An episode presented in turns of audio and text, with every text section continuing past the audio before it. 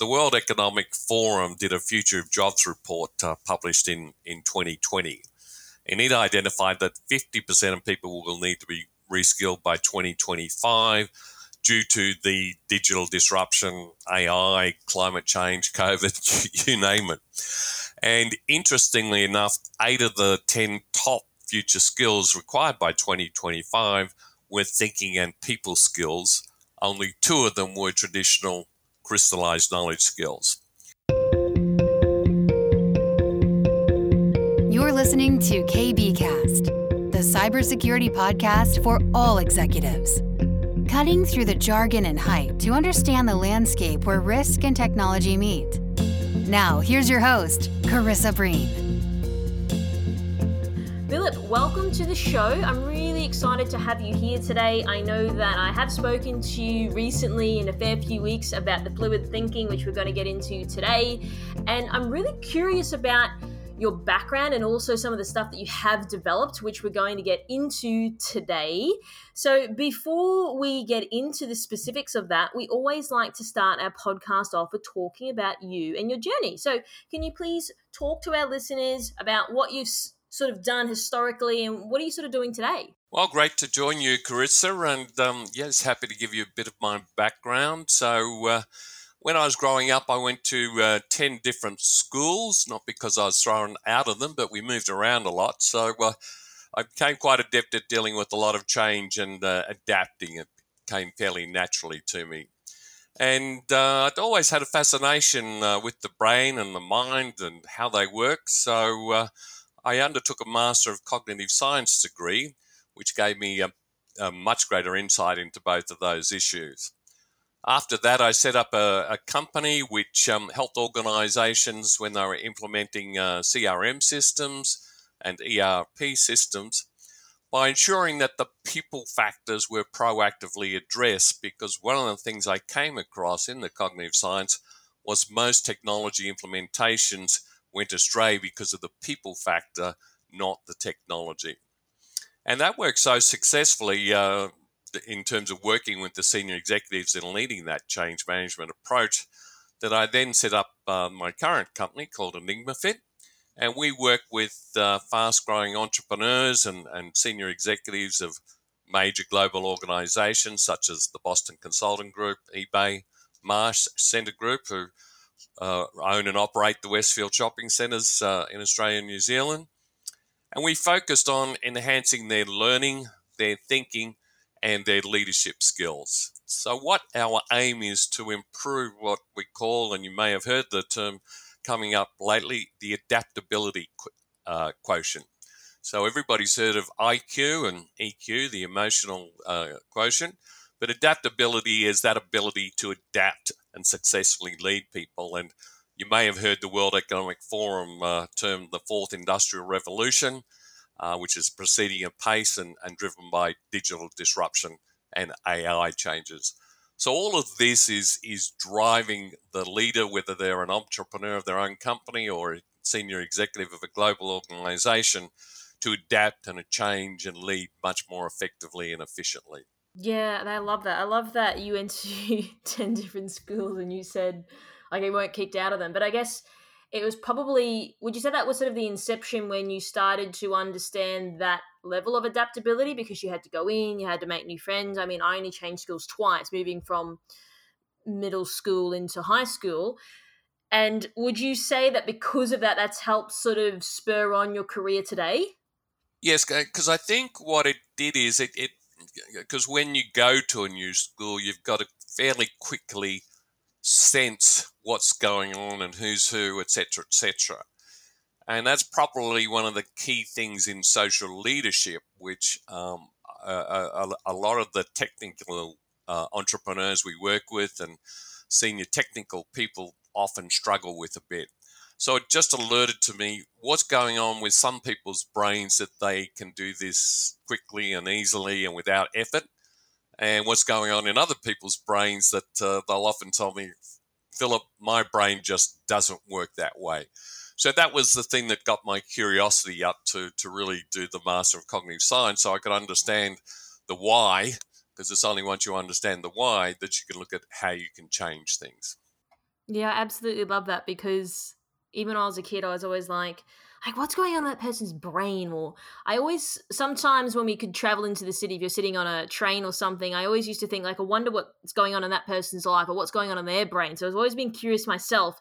So for full disclosure, uh, Philip has given me access to the test, the fluid thinking test, and then as a as part of your process, you you analyze the, the test, and it's not about how smart you are or if you've gone to Harvard University. It's really about how how you've sort of been as a child. And so off the back of that, we did uh, the report, and it was so interesting because what I liked about the report is it gave specificity into how my brain works. And there was definitely some areas where I knew that I was stronger at, and there was definitely some areas where I knew I had weaknesses. And all of the comments, I think, on the second or third page, it really it was spot on and i really enjoyed that so that's why i think it was really important that i go through that to understand inherently what that meant to me so I can talk about it from my first-hand perspective of actually doing the fluid thinking test and going through the, the, the session with you. So I'm really keen to sort of explore the areas of leadership because I've had a few people on the show talking about leadership in the cybersecurity arena specifically. And you, you touched on it before, like social leadership. Now, the lady I spoke to just before interviewing you, she really focused on soft skills are important, and then there's not enough focus on the industry with soft skills. So, with that context, and everyone's aware that I've obviously participated in the in the test and have done the report. I'd like for you now, Philip, to, to explain what fl- fluid thinking is, and then how does this sort of learning apply to leaders today? If you if you could please do that. Sure, and I, and I think let, us look at it as as a journey because that's probably the easiest way to understand it.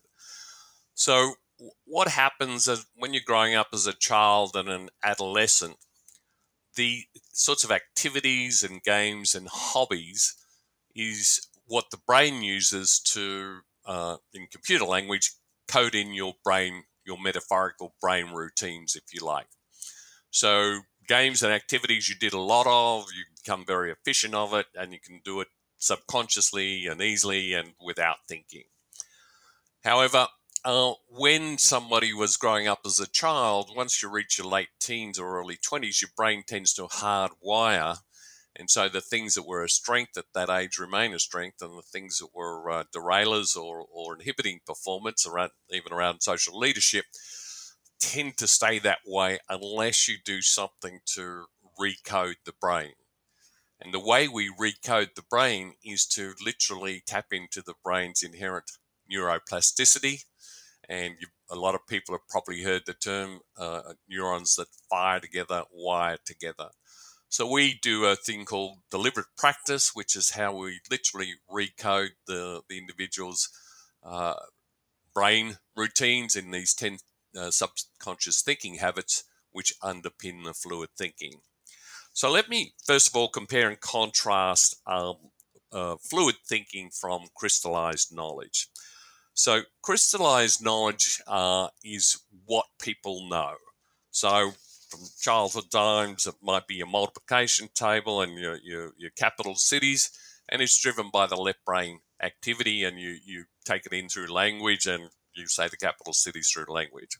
And then as we get older, it, it uh, is, becomes our subject matter expertise. So, for example, a doctor needs to know about the body's anatomy, or an accountant needs to know all about profit and loss statements and balance sheets, etc. So, anything that you can say of what you know is uh, what we call the crystallized knowledge. And this comes from science that's been done for over 50 years. Now we contrast that with, with kind of the, the opposite side. So the, the crystallized knowledge is the domain of the left hemisphere, whereas the fluid thinking is the domain of the right hemisphere of the brain. The right hemisphere of the brain is looks at things uh, such as diagrams and uh, pictures and relationships and visual imagery, etc. And it's where the brain uh, solves new and novel problems that it hasn't faced before. So you can't just leverage off that past knowledge base of experience that you've got in that left hemisphere, of the crystallized knowledge. So we think of it as kind of a raw intelligence, and, and as one of the original authors of CHC theory said, it's what you use when you don't know what to do. So the thing is, if you want to develop social leadership skills and you haven't been able to, uh, you know, you might have attended some course or some program or had a coach and they tell you what to do, that's crystallized knowledge. That's talking to your left hemisphere. But if you want to learn how to do it and how to apply it at the workplace, you need to do it through the right brain fluid thinking because that's the area of the brain where we learn new and different things. And you'll hear people say, oh, you know, I know social leadership's important, Karissa, but my brain just doesn't work that way. And I've tried so many things and nothing seems to work. So the reason it doesn't work is um, there's no point giving people more information about what social leadership looks like. You need to literally rewire their brain, recode their brain routines so that they can do that just as easily and effectively as um, other areas there. So, uh, does does health give you uh, uh, enough of the detail there, or would you like me to drill down a little bit lower? Yeah, I think that's great, and I like how you sort of made a reference to it's sort of hardwired in your brain, like in your in your teenage years, because I mean, just well everyone's going to know this but i was obviously higher in the in the test on the social leadership side of things which people probably aren't surprised due, due to the nature of the work that i do but historically speaking I was actually an incredibly shy child. I didn't like speaking to people. I was very nervous. Uh, and then I, I don't know. I think that I had to learn these skills probably when I did move schools because you had to make friends and you, you had to sort of prove who you were and all that type of stuff. So maybe that's where that shift happened. And then I had this hard wiring in my brain. So it's it's very interesting that that you that you've been able to identify that's the time in your life because maybe people are confused around well when I became a leader is when this was hardwired, but it was actually way before that. Exactly, exactly. And it's interesting. Um, as I mentioned, I'm writing a book at the moment, and we, we talk about the accidental brain app, like you have on a on a, a phone, and the brain application. Each individual's brain application is an accidental one because it, it wasn't designed and programmed it just happened by accident by whatever ad hoc things you were doing as a child. So now, what we can do with the approach that we use, we can upgrade and redesign your own personal brain app. And as you saw, there were some areas where you were very strong, and, and those areas uh, we just leave as is. But there were other areas that I that we could identify a gap, and now what we can do is specifically design a series of uh, programs so we rewire your brain in those areas, which will bridge that gap. And so the whole aim is now that we can uh, design and upgrade and optimize the brain app uh, across all sorts of areas such as analytical thinking, strategic thinking, innovative thinking, as well as all the social leadership aspects. And I'll I'll drill down a little bit more on each of those uh, a little bit later on. But it's the difference between the accidental, if you like, childhood adolescent brain app and the deliberate design app that you need as a entrepreneur or as a senior executive. Yeah, I love that. I think that's awesome. And I love, like I said, the specificity on what's pertinent to me as an individual, because that's obviously not going to work for everyone.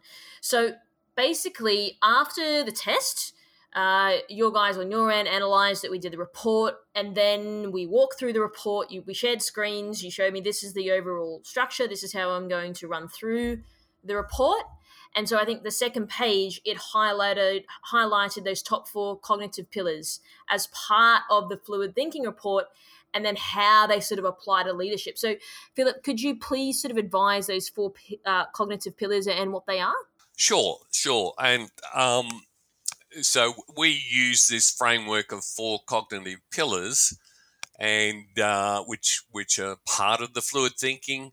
And I also just introduced the term um, subconscious thinking habits, which relate to that, because our, our brain is driven by these 10 subconscious thinking habits, such as the analytical thinking and strategic thinking. So they happen below our conscious awareness. So somebody might want to be better at analytical thinking, but there's no real crystallized knowledge uh, uh, approaches which will change that because you need to rewire the brain over a period of time. So, what I'll do to to just give a little bit more background context, the, the World Economic Forum did a Future of Jobs report uh, published in, in 2020. And it identified that 50% of people will need to be reskilled by 2025 due to the digital disruption, AI, climate change, COVID, you name it. And interestingly enough, eight of the 10 top future skills required by 2025 were thinking and people skills. Only two of them were traditional crystallized knowledge skills. So, within that framework, the first cognitive pillar that we look at is the ability to control your attention. So, um, intriguingly, over 90% of people that we test have only low or moderate ability to control their attention. And sorry, Philip, just to just to jump in there for a second, do you believe it's because the world in which we live in today, we can get things on demand, we are watching videos that can only last three seconds before we're on to something else? Do you think that that's lower now in your experience because of the society we live in today? I, I think that exacerbates the situation. Um, I think what's happened is if you look at the evolution of the brain and go back to when we were hunters and gatherers, we had to have a really soft focus and, and, and a continually scanning the environment for, for you know food or, or for predators. Um, and, and, and only when we, we found an animal we'd all hone in and we'd have a hard focus as, as we went in to capture the, the animal. So it was kind of 95% soft focus and 5% hard focus when we needed it to be. You look at the way a person works now, and uh, particularly in COVID, they sit in front of a screen two or three feet away from them, and they're expected, their brain's expected to be in a hard focus mode for about 95% of the time. And that's just not how we've been evolutionary wired and then you so the brain is naturally distractible. In fact the economist magazine report of last year on on focus found that people are distracted 30% of the time approximately which is quite amazing. And and so that's the reason is this lower uh, ability to control the attention and then it's exacerbated because we've got so much more stimulus. You know, we've got uh, IM, we've got emails, we've, we've got the social media, we've got SMS and the brain's going, oh, something more interesting to disrupt me from this boring uh, high priority I, I, need to do. And then, you know, you think you'll check one email, and instead of it taking two minutes, you end up checking all the others, and half an hour to an hour later, you've lost all that time. So, the other thing about controlling attention and focus, it's very hard to learn optimally if your brain is wandering and daydreaming. And again, some other research indicated that uh, most brains wander about 50% of the time. So it's the key area. The it's it's the one that we look to address because most people have it, and it gives you the most payoff because uh, it, it, means that you can start things early, you can stay focused on the, the key priority. You're not leaving things to the last uh, to the last minute, and and people that have done this are so surprised at how much more mental energy they have at the end of the day because they're not jumping from one thing to another, which which takes up a lot of time, takes up a lot of mental energy, and is actually the, the, the least productive way to work. And so, with the other pillars, would you be able to just go and explain those as well? Sure. So the next pillar we look at, whether you're an entrepreneur or a senior executive, is is the whole area of what's called complex problem solving, and and this is one of the top ten skills that uh, the World Economic Forum looks at. And it could be a problem or it could be an opportunity. So it's associated with the three subconscious uh, thinking habits. So the first one is analytical thinking, which is how we analyze a complex problem or opportunity and break it down into bite sized chunks so we can define the problem. So if somebody's lower at this, it takes them longer to do it and they probably don't define the problem as well because until you define a problem, you can't really set about solving it. And then once you've uh, done the problem definition stage, we, we tap into what we call the innovative thinking. So, innovative thinking is the ability to basically um, go in there and once you've got the problem, to work out what are all of the different types of solutions we can brainstorm and generate. So, so from that point of view, what we're looking at is we can come up with half a dozen different solutions, and and then we move to the next stage, which is the conceptual thinking. And what we do with the conceptual thinking is we look at those half a dozen solutions and say which one's the best to meet the problem definition. And if people are lower in conceptual thinking, well, the, the top three will seem equally valuable in terms of meeting their problem definition. And then what happens is that they take a long time to get to the best solution from there. So complex problem solving is actually, as you can see, quite complex and a very high order one. So Philip, I wanted to move on to the next pillar, but before we do that, from memory, as part of the com- uh, as part of the complex problem solving, there was a section under analytical thinking that sort of then rolled up into complex problem solving. Now, I'm obviously showing my my cards here a little bit, but I, I want people to know my experience and, and how this has applied to me, which then can apply to, to you or to people listening to it. So my analytical thinking was lower, not because I don't analyze, but probably to the extent that I overanalyze things, which becomes counterproductive. So is that is that correct in my interpretation? Yeah, so so basically what happens when people have lower analytical thinking is that it takes them a lot longer to analyze a situation relative to somebody that's got high analytical thinking. So the over analyzing is that your brain doesn't naturally like to deal with lots of detail and when if you've got a complex problem there usually is a lot of detail with it so it's just going to take you longer to go through all of the detail to kind of get to the same end outcome as somebody who's high in analytical thinking so it's not that you're over analyzing per se it's just the, the process is less efficient for you, so it takes more time. And also, what happens with that is that um, it takes you more time to break down the, the, the complex problem. And you can't start solving it un, until you've broken it down into the bite sized chunks because you've got to know what is the first piece that we need to do to solve it. And, and you can't start on that until you've completely broken it down and defined it. So that's why sometimes people with the lower analytical thinking also find that they tend to procrastinate a bit because until they've broken it down completely, they can't work out what's the first thing that they need to do. So does that help to explain it uh, there, Karissa? Yeah, no, that's better. I just want people to be across like how it can be lower but can be interpreted a different way. So yeah, and one one thing I'd like to just uh, sorry to interrupt. One thing I'd like to just make clear. Um, what people really like about the feedback and report they get is that we're not judging people. We're not saying good or bad. We're talking about lower efficiency, moderate efficiency, higher efficiency.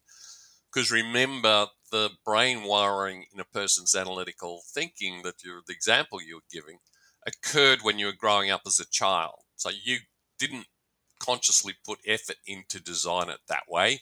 That's why we call it the accidental brain app. But now, if somebody wants to say, you know what, that's that that's been bugging me for all of my career, that uh, you know what you term the overanalyzing and not wanting to deal with detail and procrastinating.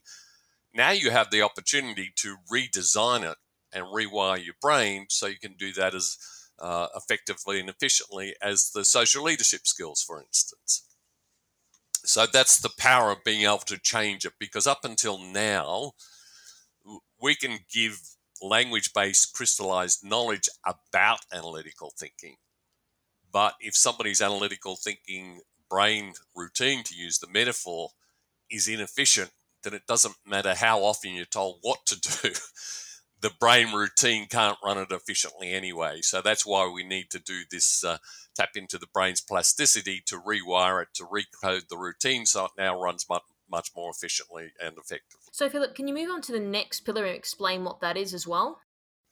Sure. So, the next pillar we're looking at is um, um, strategizing, planning, and execution. So, once you've solved the problem or, or, or looked at what we need to do for this next big opportunity, we need to work out how are we going to solve the problem or how are we going to bring the opportunity to life.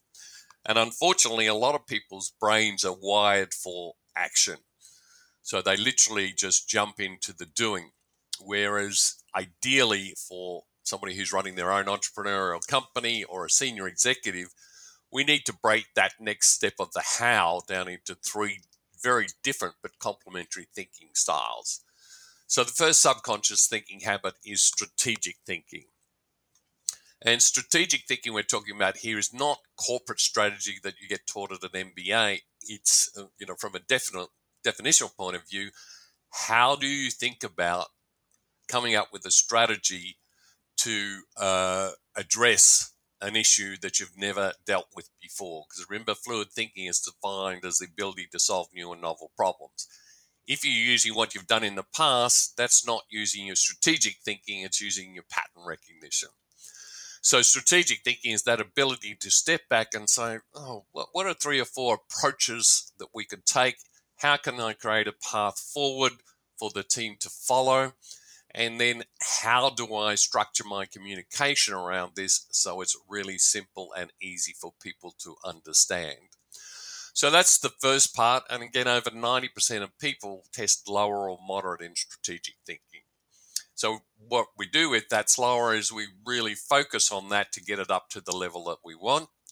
And then the, next thing, once somebody's worked out their strategy uh, that they want to apply to a problem or an opportunity, is to work out the plan of how they're going to execute that strategy. So we call it the strategic plan, or the, pretty much equivalent to a project plan in the IT speak. And what we're looking at from that perspective is how do we break it down into the bite sized chunks? What do we do first? What do we do second? What do we do third?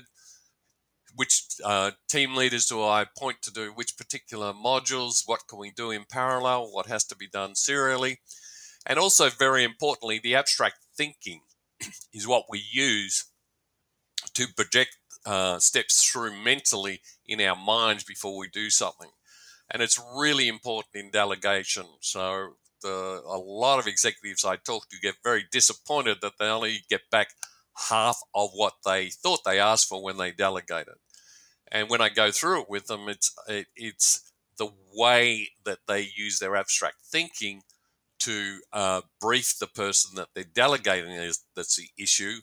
It's not normally that the person hasn't done what was asked from there. So this is a real game changer in terms of getting leverage.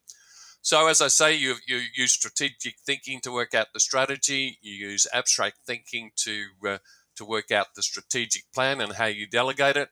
And then the last part is operational thinking, which is obviously how we implement it with the strategy and plan in mind. So we want to make sure that the implementation is as pragmatic and practical as possible, and we also want to minimize any rework. Uh, now, one thing is a lot of people are overdeveloped in this area, and and the, a sign of that, if you hear somebody saying, "Philip, by the time I delegate the, that task to somebody else, I could have done it myself," that's normally a sign that they're overdeveloped in the operational thinking because they find it very difficult to think abstractly and work out how to delegate it uh, effectively. So, um, so they're the three different uh, thinking, uh, subconscious thinking habits of that pillar: strategic thinking, abstract thinking, and operational thinking. Yeah, and I think even in the operational side, I got overdeveloped because uh, I'm a doer. I like to do things. I don't like to stuff around. So, but then it can work against you because I've overdeveloped that area. So it's it's interesting. Like the, you, you really do have to go through the report and sit with someone like you or one of your other um, course directors. Is that what they're called? Like we call them executive brain coaches. That's what they call executive brain coaches. so. I think that's important because you could misinterpret it by reading the report just straight off the bat. So I think that's important to understand the difference. And just a little comment on, on that part there with the overdevelopment. Again, a person doesn't deliberately do that in childhood. But if you look at current work, we reward people for activity.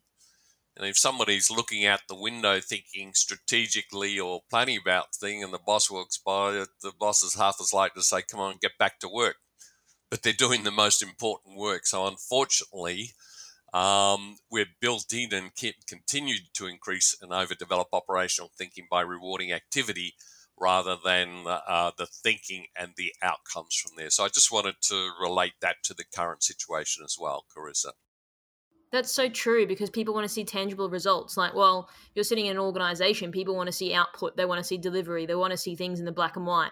Whereas if someone's just sitting there thinking, uh, you're still working, but it's a different way of working. It's not necessarily something that you can see straight away. So then we move on to the last pillar, which is the area that I was higher in, um, but obviously probably just due to the nature of who I am.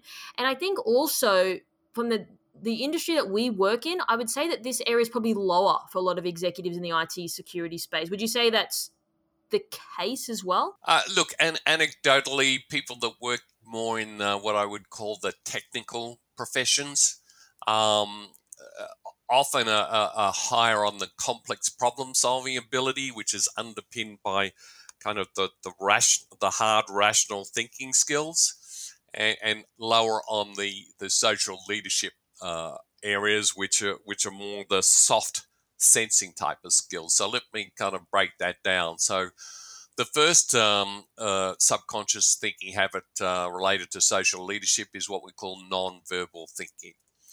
So it's the ability to read things like body language and um, so which is particularly important when you're engaging with people one on one and you're wanting to build rapport with them etc and so if somebody's low on that they lit their brain literally doesn't trigger that uh, you know mary or brian has got this strange look on their face or their body posture's changed etc etc so they're not even aware that uh, you know mary or brian may not be fully on board with what's going on so if that doesn't reach your brain's awareness, there's no trigger for the habit to to say, "Hey, what's up, Mary? You you, you look as though you've you've got some other thinking on this." And if you don't ask the question, then you think you're bringing Mary on the journey with you, and you lost her from the first sentence.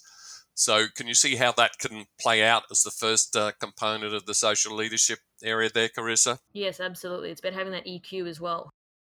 Yeah, well, it, it, it impacts EQ is quite complex. EQ is uh, probably impacted by seven or eight of these uh, subconscious thinking habits, and and I'll elaborate that a, a little more because the EQ is also uh, fundamentally underpinned by the next subconscious thinking habit, which is called uh, perspective thinking. So this is the ability to change your perspective or your orientation, and the way it plays out in social leadership is it's the ability for me to see things from your perspective or from another person's perspective. So I could be having a red hot discussion and argument with somebody, but it's important that we understand and acknowledge back to them that we hear where they're coming from. Whereas if somebody is lower at the perspective thinking, they you know there's people that they only seem to be able to see things from their own perspective and talk from their own point of view. Well from a social leadership point of view that's really annoying and frustrating to other people because this perspective thinking underpins what we call the empathy. And again if somebody's lower on perspective thinking it's not that they're deliberately choosing not to be empathetic it's just that their brain doesn't even get a trigger of hey some empathy would go down well now so, uh, uh so can you see why that one is so important? And, and it certainly is a, a very uh, critical aspect of uh, of emotional um, of EQ. And and another one, just to be aware, because a lot of technical people are very uh, efficient at analytical thinking and con- uh, conceptual thinking, so they get to the endpoint quicker than a lot of their colleagues and peers and employees and they get very frustrated because they think surely this is as plain as the nose on your face. Surely you see that. And i have to explain to them that if a person has lower analytical thinking or lower conceptual thinking no they don't see it at that point in time and you have to give them more time. Because that frustration of somebody who's you know already come to the conclusion spills over and feels like arrogance to a lot of people. And uh, the, the, the, the, person that's uh, very high on, on those two can uh, sometimes engage in demeaning language of, you know, come on, let's just get on and do it, and surely you get what I'm talking about, etc. So it's just something to be a little bit aware of there as well, because that impacts that EQ that you were talking about. So that was a little sidebar on the EQ, but let me turn back. It does impact the social leadership. And then the final one on the social leadership, the different style of thinking is intuitive thinking. And again, this is very much a sensing skill. So in, in the days before COVID and lots of lockdown there, uh, we used to be in meeting rooms and we'd do presentations and have discussions. So intuitive thinking is the ability of the brain to just sense and read the environment. And you know that term, read the room and so you're getting the vibe of the, the room. So if somebody's low in that, they kind of don't get the vibe of what's going on and can be a bit out of sync with everybody, which kind of starts to become apparent. But it's also what what the brain uses for um, uh, what we call the, the gut feel and the street smarts. So we don't advocate making decisions from gut feel. The, the gut feel is generally the information uh, it's being processed so quickly by the right brain that it gets a sense that something's not quite right, but the right brain doesn't have the language to be able to say that to the left brain. So it comes across as a feeling, and and the, the, what we advocate for people, if you've got a feeling something's not quite right, then act on it and go and get more information and analyze it, etc. Because if you don't, it tends to come back and create grief down the track.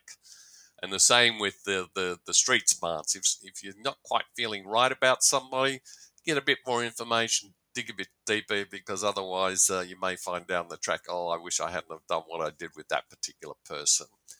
So all of the these that's why we call them soft sensing thinking skills rather than hard rational thinking skills, which a lot of the other ones are. And and so if a person is down in any one or more of those, uh, then that's going to impact the social leadership skills. And as I say, if they're also overdeveloped, um, if they're very high on both analytical thinking and conceptual thinking, that can make it harder for other mere mortals to relate to them socially and easily. So, does that cover what you were after, Karissa? Yeah, absolutely. And you just to go back a step, you're talking before around someone getting there quicker because they've got higher analytical thinking or complex problem solving, and then they get frustrated. And I think that's the most prominent problem we have in this space so, for example, what I mean by that is if we've got a leader and then they're like, oh, but I, I told my staff to do this security awareness training and then they still don't listen. And so I think you can hear the frustration and the strain in their voice. But then I think it comes down to this this social leadership side of things on how do we actually understand human beings to actually get them to do the things that we want to do. And so it's because the, the the leader or the senior manager has arrived there quicker than everyone else doesn't mean that they've solved the problem. And that's where I believe that one of the biggest gaps that we have in the industry, not only to empower their their security team, but also to get their executives on board with their decision. They can see the security problems, but they struggle a lot more, even what you've said before, and anecdotally speaking, not necessarily mathematically or scientifically speaking, that that's where the frustration comes from because of just how these people are wired and that's why I believe there's still a massive gap in our market, so to speak. Yeah, it, it's a it's a very interesting point that you raise, and and and let me respond in part by saying that you know at some level you kind of think, well, if I've got social leadership skills issues, I'll, I'll do a social leadership program, and it'll tell me what to do. But all that does is treat the symptoms because the root cause of the social leadership skills is some lower efficiency in, in one or more of the 10 subconscious thinking skills. So if you want to get to the cause, that's why you need to recode that subconscious thinking habit that's related to it by rewiring the brain. Just learning more about it means you're more knowledgeable and you have more comprehension of it, which will probably just cause more comprehend uh, frustration because although you know more about it, you're not able to apply that new learning because that new learning and the application and adapting is driven by the right brain fluid thinking. The acquisition of the knowledge is driven by the left brain crystallized knowledge. So the, the two hemispheres and and and the uh, crystallized knowledge and the fluid thinking need to be thought of as like brain balance, a, a yin and yang, if you like. And, and when we've got those two in brain balance, we can get to a state of uh, a mental chi state, so we can work effectively, efficiently, with uh, high resilience, and and not using up lots of mental uh, energy and and anguish. But the problem we've got with traditional education and training and coaching is it's it's way out of balance in terms of let uh, brain language training of concepts rather than getting the brain to rewire itself and learn how to adapt and apply the new learnings better. So we're, we're, we're, we're, we're not we're treating the symptoms, not the cause. And so I think for your audience who comes from a highly skilled technical background, if they think about it, you know, for some reason, when I was growing up, my perspective thinking wasn't as efficient routine, wasn't written as efficiently as uh, as my analytical thinking, and so you just go. So I just need to get uh, recode that uh, particular uh, perspective thinking brain routine because that's how I get better at it. There, just learning more about it is is not going to help you get better at it because you need to address the cause. So, um, so that's that's the difference between kind of the social leadership which which we need to drive that um, rewiring of the brain versus just giving more uh, information about it. And, and uh, as I say, in, in technical areas, there, there is a greater propensity for people to have lower social leadership skills. And part of that is we've also got going on a different style of leadership. So in the past, knowledge was power, and and you know position was power, and if, if somebody of a higher authority could tell somebody to do it, they were just expected to do it these days, it's uh, particularly with the mental, uh, millennials, it's about much more uh, being a collaborator and influencing and leading people's thinking so they come on the journey willingly with you than just dishing out orders and directives. And, and that means we need to engage with their brain to explain more why are we doing this? Why is this important to uh, us as an organization, to me as a manager, but also to you as an employee because if we don't address the why, we haven't engaged their brain. Well, their brain's just thinking, oh, well, this is just another thing I, I add to the 50 I've already got on the to do list, and yeah, I'll get around to it one day.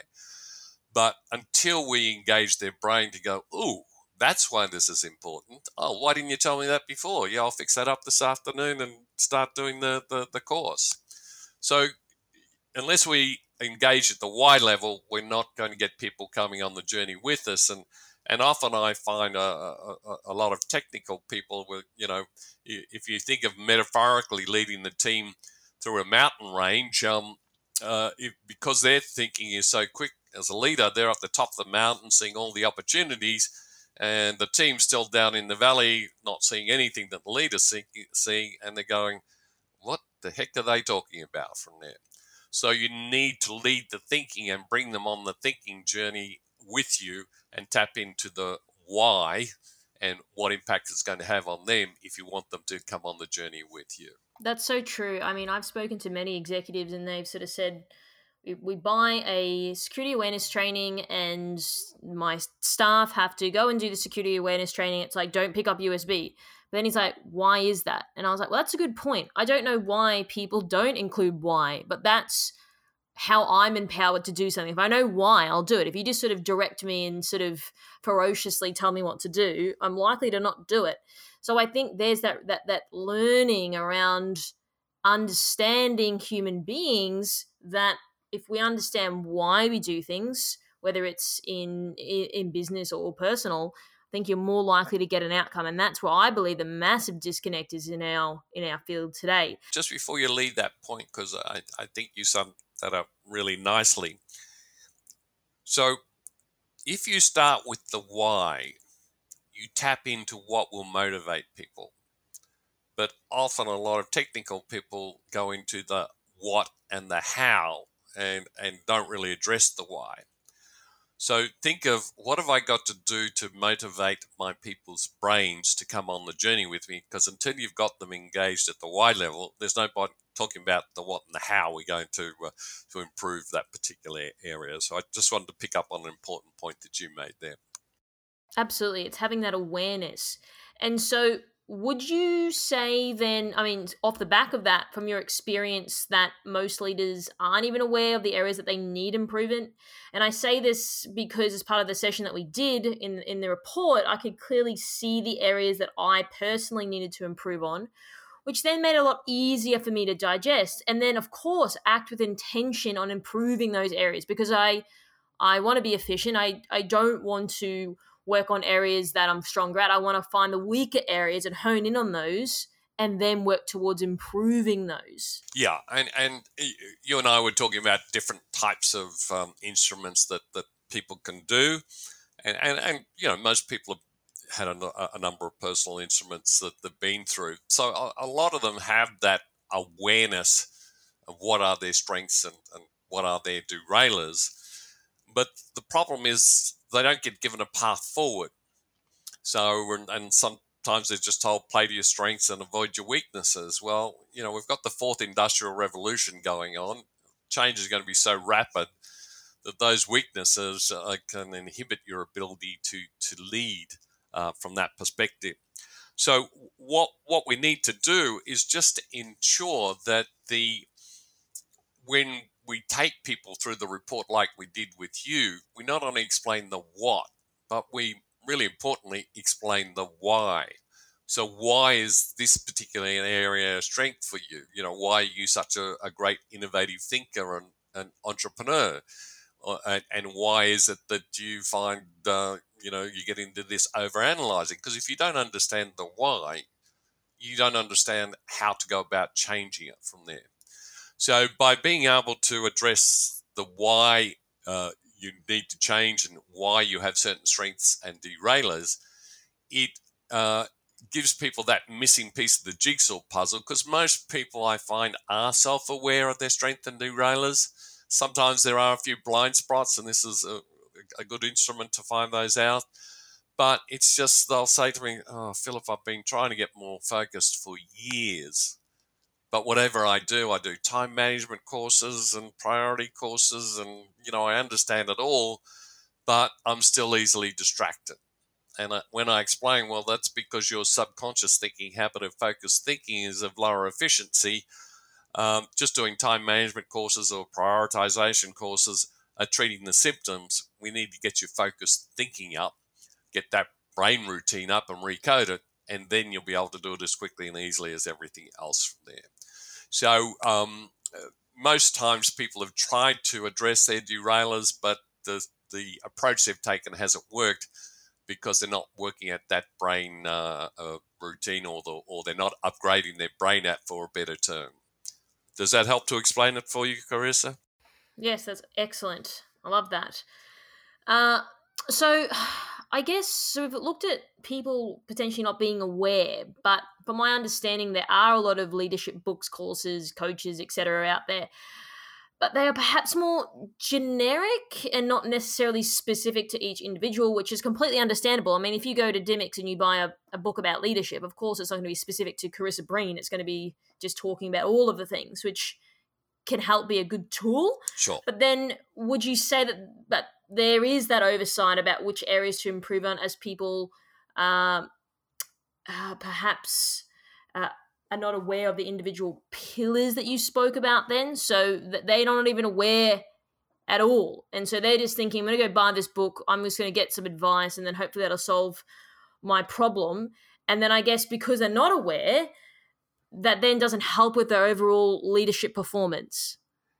Yeah, and and I think the the the thing that we've got is that each brain of each person is unique. And so I think it's always good to educate yourself with awareness, and there's a lot of great books out there, etc. But they're talking about general patterns of leadership. If you want to improve your leadership, you need to look at your brain and what areas you you need to upgrade and improve in your subconscious thinking habits, which will then automatically improve your leadership capabilities because it goes from you know being uh, consciously aware of the, an area that you're not so good at, and then you start working on it to get better, but it's still clunky. And and what we do is we we we do the practice drills uh, uh, that get harder and harder.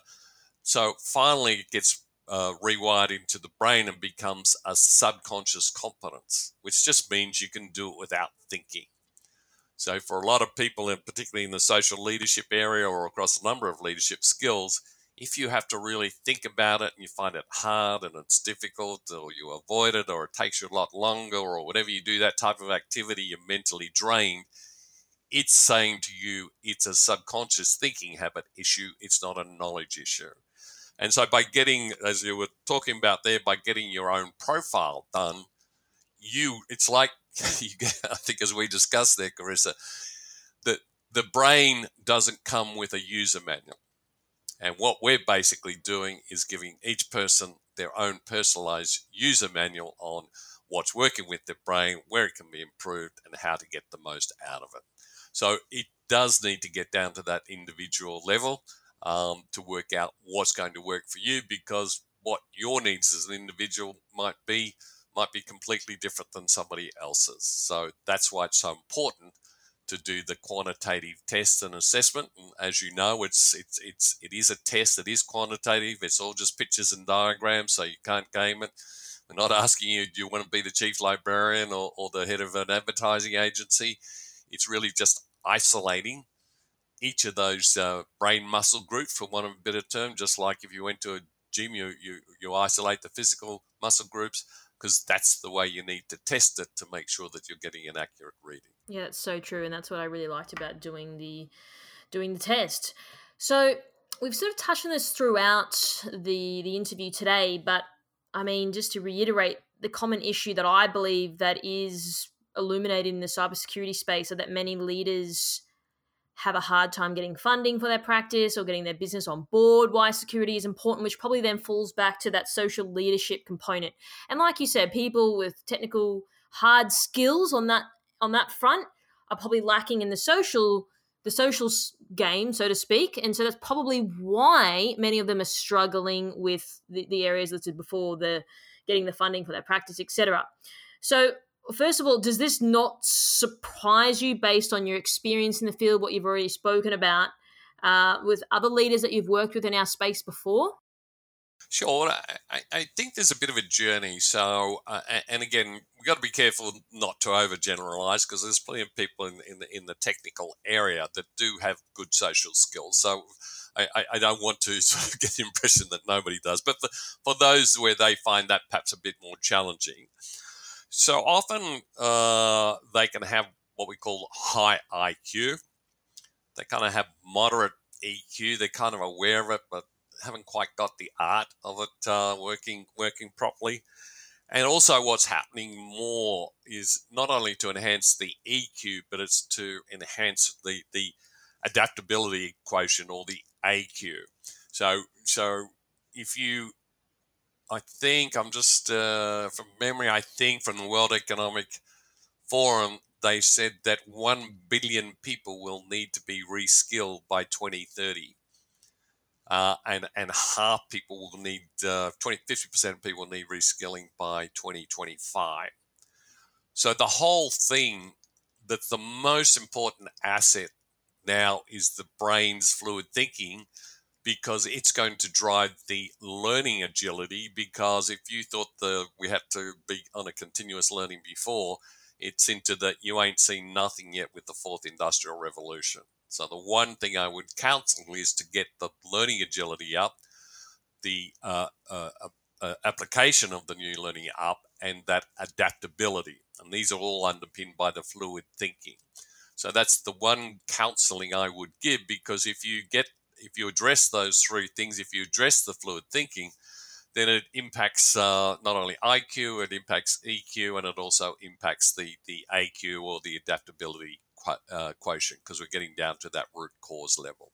No, I really appreciate you sharing that. And yes, you're right. Of course, there are caveats. Uh, I, I was high on the social leadership, so I'm probably an anomaly, but probably why I'm doing what I'm doing today because I found myself in roles in the social game because no one else wanted to do it and I was the only one left that could do it. So I guess that's how I've defaulted in this position because it was my strength. So, just on that note, this is an executive podcast, not just only for CIOs and CTOs, but for all executives that want to have an appreciation for cybersecurity. And I know one of the common frustrations that many executives come to me about specifically is that social leadership game, how to get people to, to not click on links and how to get their board to give them more money. The same stuff I sort of spoke about before, which is a very common problem. Uh, so I'm, I'm keen to sort of get some advice from you uh, who need to, the executives who need to hone in on their social leadership skills. Uh, because this is the main driver for influencing decision as well. Yeah, it, it, it's interesting. There's a, there's a, a kind of funny uh, connection between those two points of you were saying not click on that link. The thing is, um, m- most people will get a sense, a gut feel as to whether they should click on a link or not. And, and that's underpinned by the intuitive thinking, which also impacts the social leadership.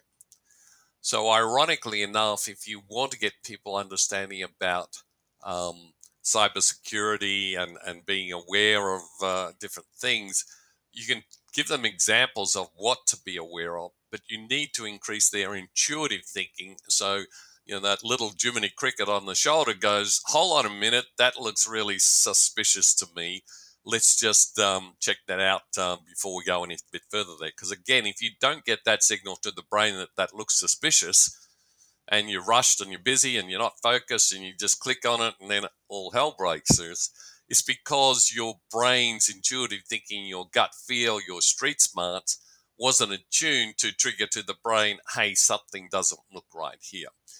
And it's the same intuitive thinking that's really important in social leadership.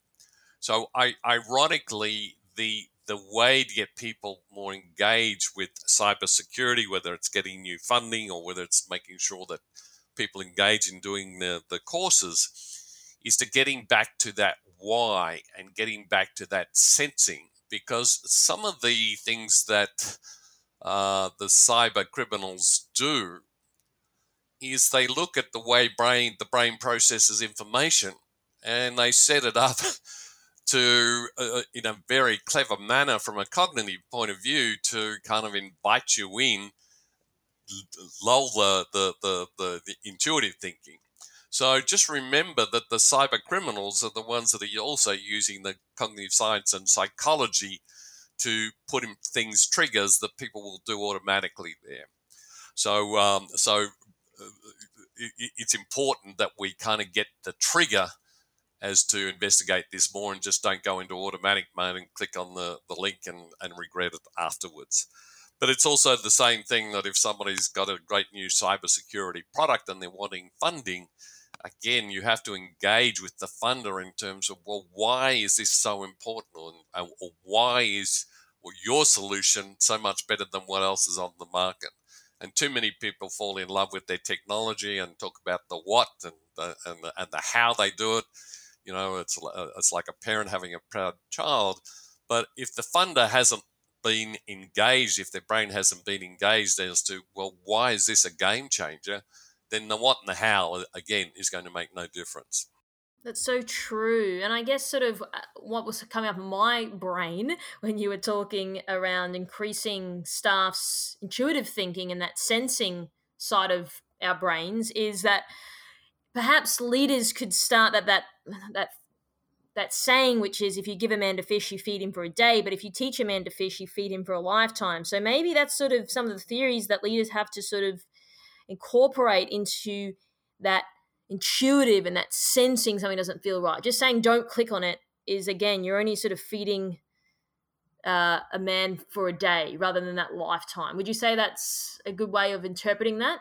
Yeah, and again, what we're saying is um, the, the intuitive is the sensing that just says check it out further before you click on it from there. Um, and and because again, it's very clever the way a lot of these emails and and SMS messages and and uh, and other social media things are done, they're done to lull your brain, or they're written in a way that lulls your brain uh, into not critically thinking about what's going on and not sensing what's going on. It's almost Pavlovian. Oh, that looks interesting. Bang. And, and so that's why we need to get both the uh, the intuitive thinking up, but we also need to get the, the, the critical thinking up, which is uh, uh, you know more related to the complex problem solving, so that it critically uh, analyzes um, what's going on, and uh, and you get to the stage. Well, if I'm not sure, I'm going to talk to you know the head tech person who looks after cybersecurity and and check it out before you just automatically hit, um, hit on the uh, hit on the link there. So, in your opinion, Philip, would you say that most leaders focus too much on the complex problem solving, and I mean not consciously, uh, rather than the social leadership side of things, like in terms of the skill set?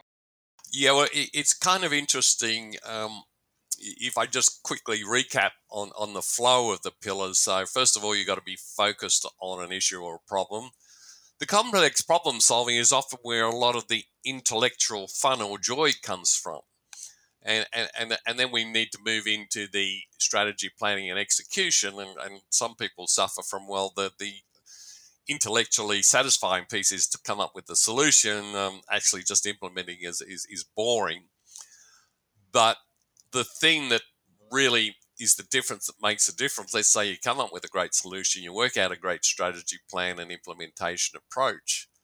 But if you pay no attention to how I communicate to the people, how I delegate to the people, to how I get their engagement and buy in, then it's going to go nowhere.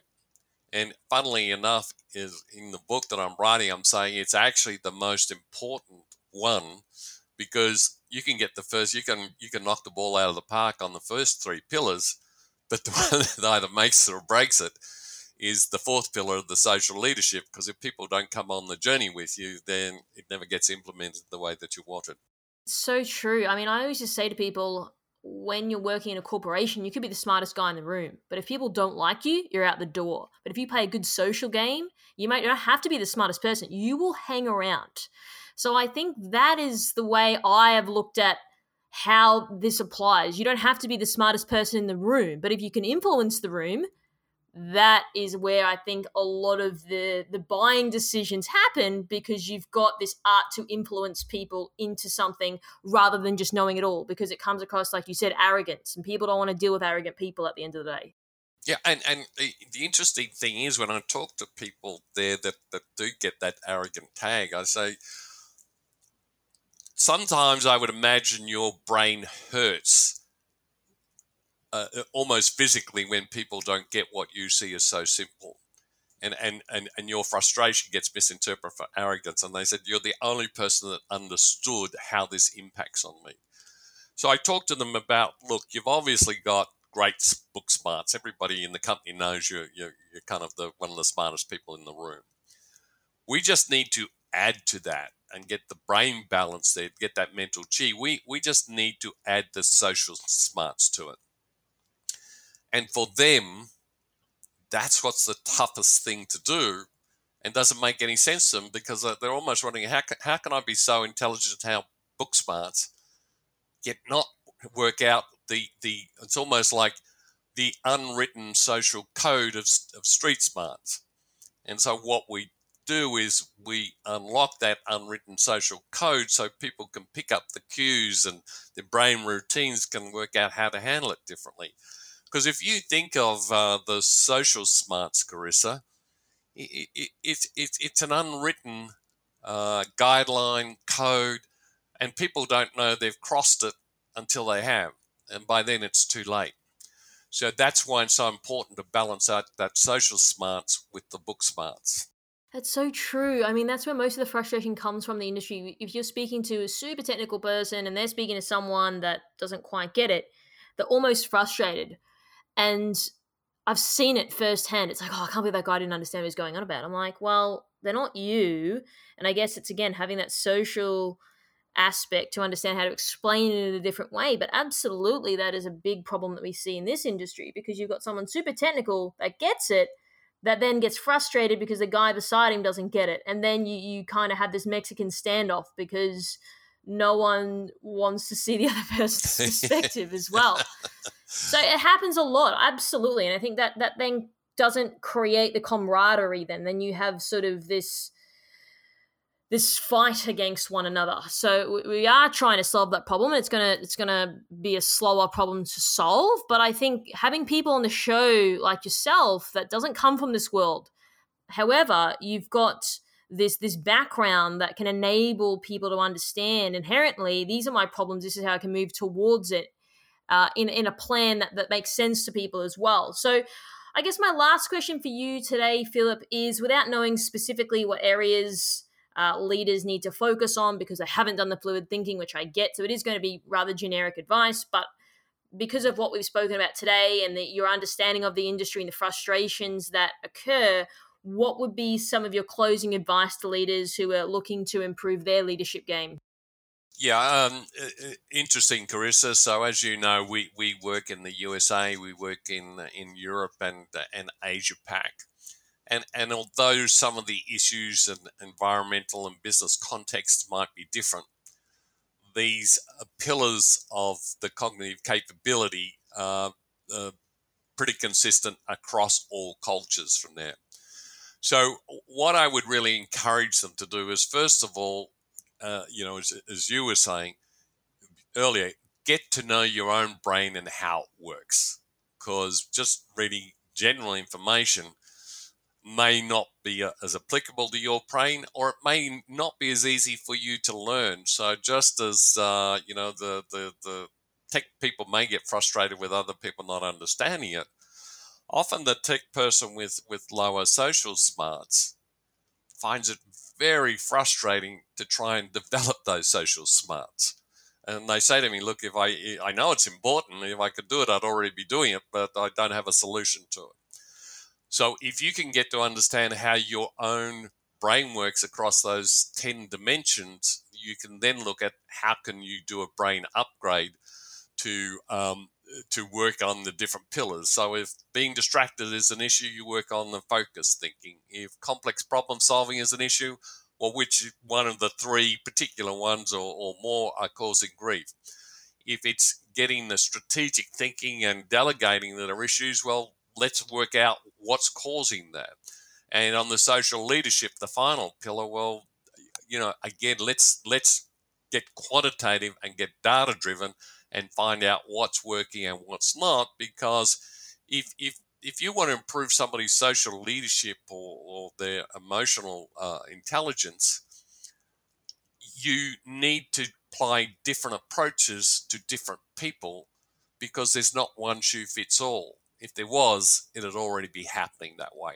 That's why I encourage people get an understanding of their brain, get it tested, and then work out how do you specifically upgrade your brain routines uh, so that they're as effective and efficient as uh, as your strengths.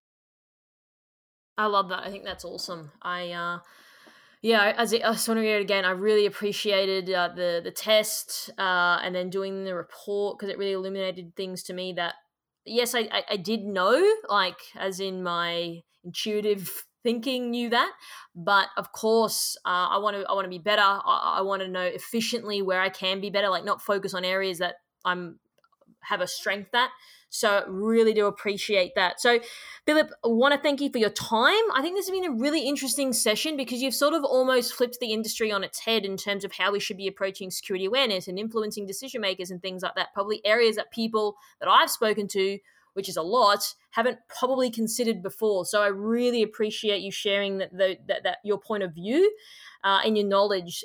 If people have a question for you, perhaps I didn't ask you today, how can they go about getting in contact with you?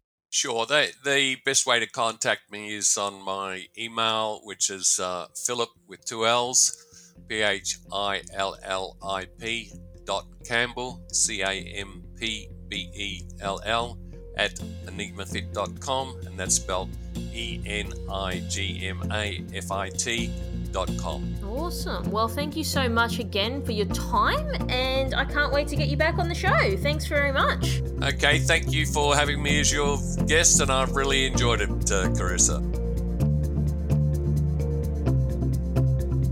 Thanks for tuning in. We hope that you found today's episode useful and you took away a few key points. Don't forget to subscribe to our podcast to get our latest episodes. If you'd like to find out how KBI can help grow your cyber business, then please head over to kbi.digital. This podcast was brought to you by KBI.media, the voice of cyber.